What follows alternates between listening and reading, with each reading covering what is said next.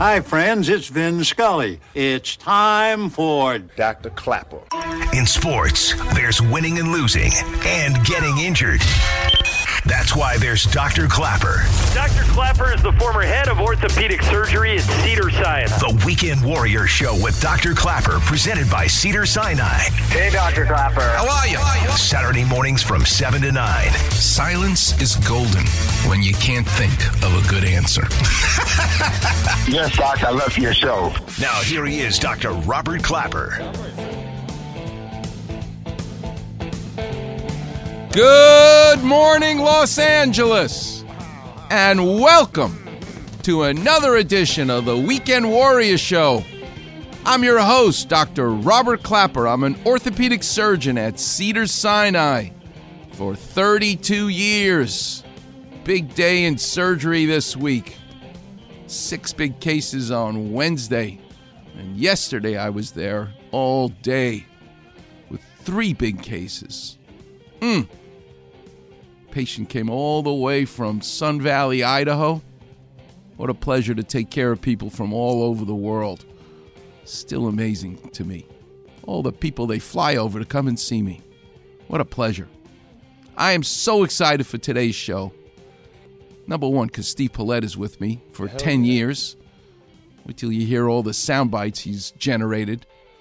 But my guest at 815 is Lynn Davidson. Thanks to Linda Huey, we lined her up.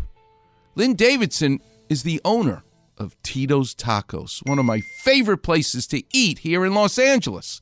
And it's been here since 1959. How do you do that? How do you have that longevity? 10 years on the radio. How did I do this? 32 years in practice. How do you do this? I love longevity. You can have a spike in life. What did uh, what's his name? Um, Andy Warhol say? You get to be famous for 15 minutes. That's fun. That's nice. But it's that longevity. 20 years as a Laker, Kobe Bryant. Longevity. I love that. Well, go be in the restaurant business in Los Angeles since 1959. You got to be doing something right. And they are. But that name, that name, Tito, I love it because nobody named Tito, and many of you listening today driving around, maybe you're named Tito. But I can promise you, this is what I've learned from talking to the Latinos that I work with in the operating room, in my office. I'm an honorary Mexican, proud. But when you have the name Tito, it's a nickname. Your mother may have called you something else, but when you get that name Tito, it means affection, it means family, it's a term of endearment. And I can't wait to ask Lynn Davidson where they came up with the name Tito. Who is the Tito in Tito's Tacos? But you know how much I love the world of surgery, the world of art, the world of sports. And to me, they're all the same. So I went looking this week. In my lifetime, where were the greatest Titos in my lifetime? And what were their real names before they became a Tito? Well, in sports, his name was Tito Fuentes.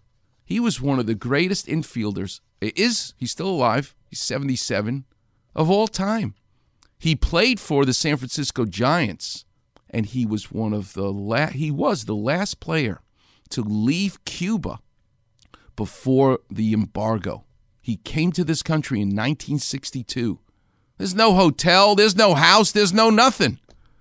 He came with four other Latinos, and they lived in the clubhouse of the San Francisco Giants. Here's what's amazing so many cool things about Tito Fuentes, one of the most exciting players to, to watch. He broke Jackie Robinson's record for field percentage. He never dropped the ball, and he's an infielder. He was in the on deck circle when Sandy Koufax threw that ball at Juan Marichal, and they were going at it in 1965. Juan Marichal took his bat and whacked Johnny Roseboro over the head, made him bleed. Tito Fuentes was in the on deck circle at the time. His story is incredible, Tito Fuentes, and you're going to hear about it coming up. But his real name was Ernesto Antonio. No, that's Tito Puente. His real name was Rigoberto Fuentes, but the nickname is Tito. What about in art, music? In my lifetime, where where was it Tito?